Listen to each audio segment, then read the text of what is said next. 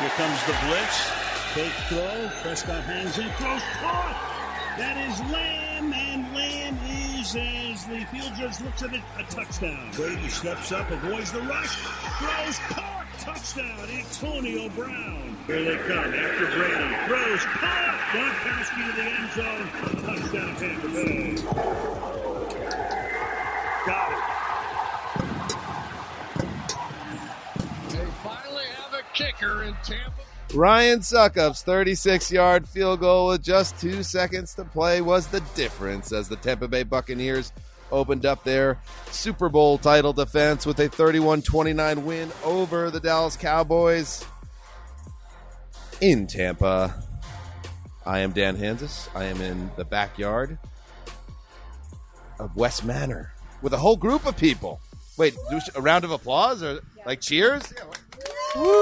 A beautiful night. Studio audience. Ouch! Okay, I'm here with, of course, Mark Sessler, who's going to have some real biting insight on the game. I can feel it. Unlikely.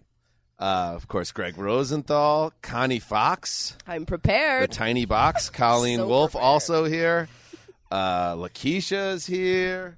We got Keisha's mom, Rhoda. Yeah, yeah, yeah. Leslie. John Gonzalez, Emily Michka from the NFL Media Social Team, and uh, Ricky Hollywood, who was on Bits Overdrive. I mean, if there's During one the person you don't want to have the ball with two minutes left, let me tell you, it is lot, lot of Erica this Brady. evening. A lot of Erica. Just- Anyway, so gonna- yes, uh, one of the uh, better openers that we can recall.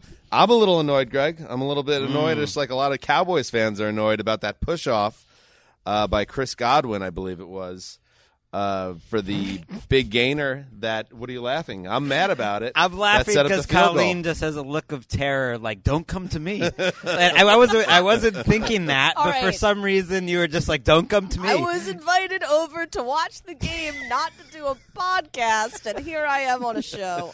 I does know feel like everything that feeling happens. you. Increasingly, Feeling every you. time we have Colleen involved with the show, we're putting her in what she feels is a bad situation. just to talk about football, which anyway, is my job. Greg, the push off. Let's start here. That's what a lot of people are going to be talking about tomorrow. That should have been a penalty, right? The old Zeuser called it in real time, saw it on replay, and still furious about it because sometimes, even though I don't root against Tom Brady more, sometimes you just don't want him to get every single break, and yet it seems it's, like he it's does. one call.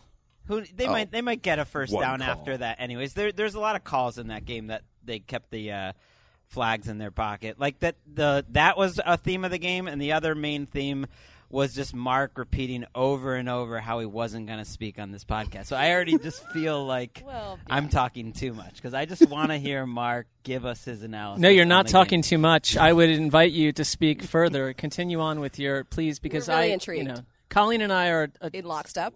we're in lockstep. That like, while we- we enjoyed the game, we had a tremendous time here as fans. Um, our ability to analyze what occurred is uh, of a lower status. It felt, it felt like uh, the Cowboys, you know, they lost the game, but they they won the night. You know, they were uh, they were the bigger story. Anyways, if you come out of this game uh, with anything positive for the losers, it's yes that you know with the NFC East being what it is. If they could go down to Tampa and hang with the champs, yeah, that's good news. You're also feeling good if you're a Cowboys fan because Dak Prescott threw 58 passes, threw for 403 yards, three touchdowns, hanging in the pocket, moving well when he had to scramble.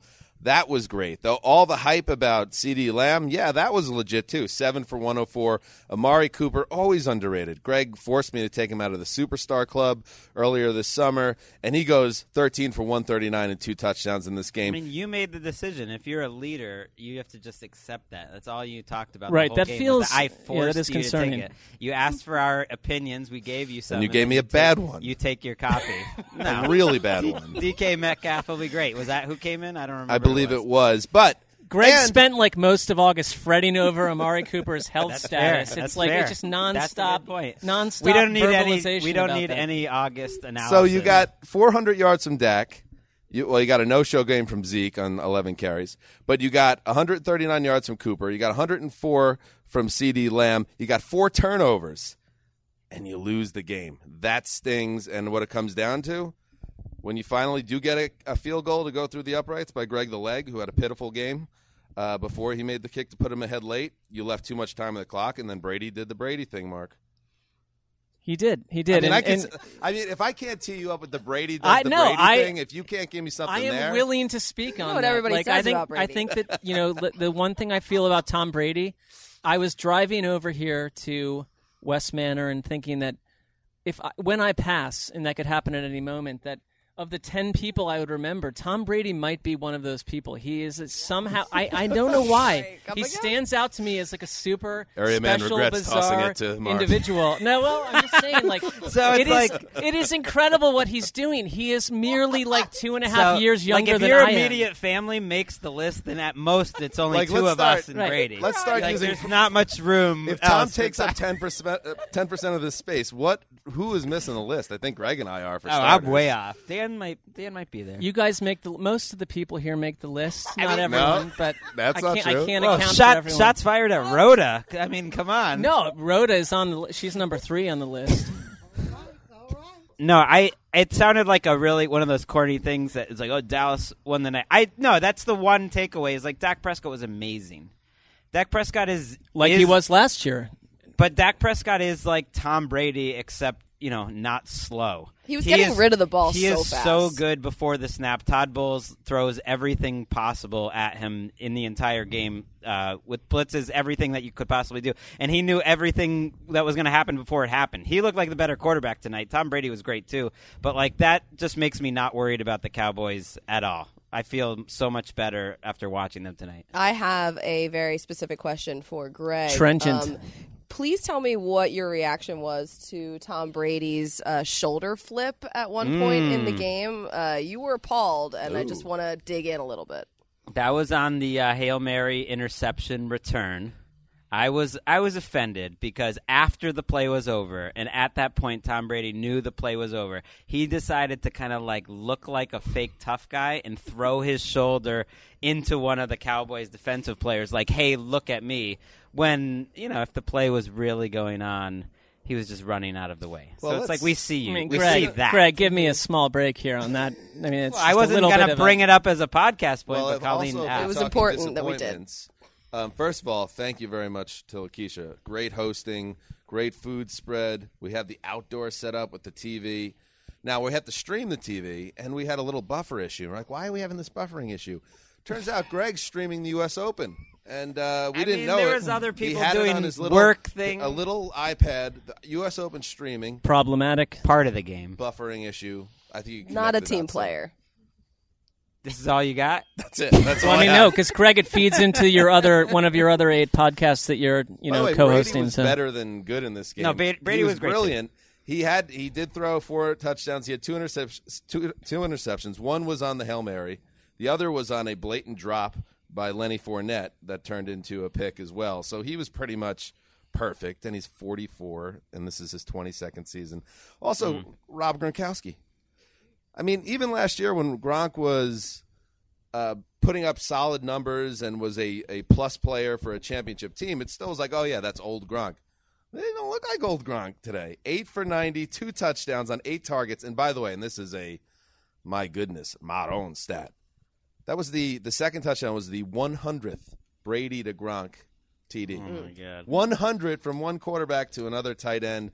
Uh, you got to give it up for Gronk. And moving as well as he did, Connie.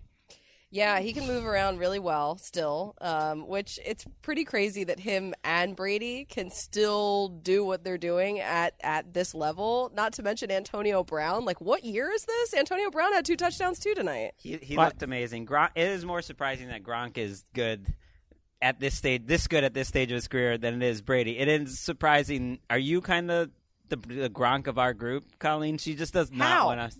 How I don't would know, that like be we the case? thought- well, like we thought she was done, um, but she's still showing Wait up, and she. I'm can still she here. can get a first down. I'm, I will never stop showing up, and I will keep playing as long as my body allows. I think also like Colleen and I, we, we talked a lot about you know during the game that how do we avoid um, making any impact on this podcast, like during the, like well, you know taking a year off from work is. Um, I, I, I've I've been harping on this for years. I think more football players should do it. Gronk did it. He did a wonderful job tonight because of that. Body is fresh. He's looking tight.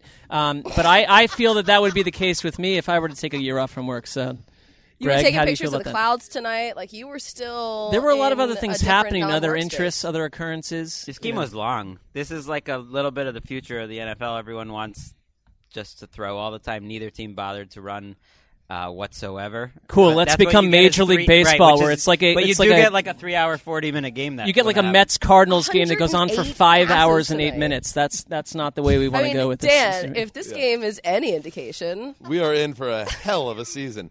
Tom Brady and Dak Prescott combined to throw for 108 pass attempts. Right, like if this game is any indication, it's going to be an amazing season. If this podcast is uh, any indication, like we are not. This is our final season of the podcast. It could be the end. This is it. This is- Buffering. we just lost thirty-one to six.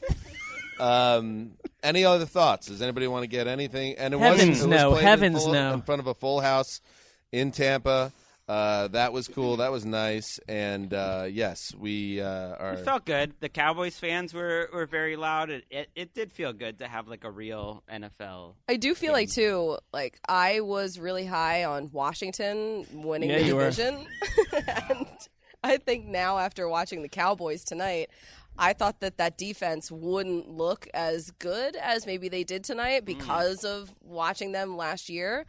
And now I'm starting to switch a little bit here and thinking that Dallas could could actually win this I thought Dan Quinn up in that booth.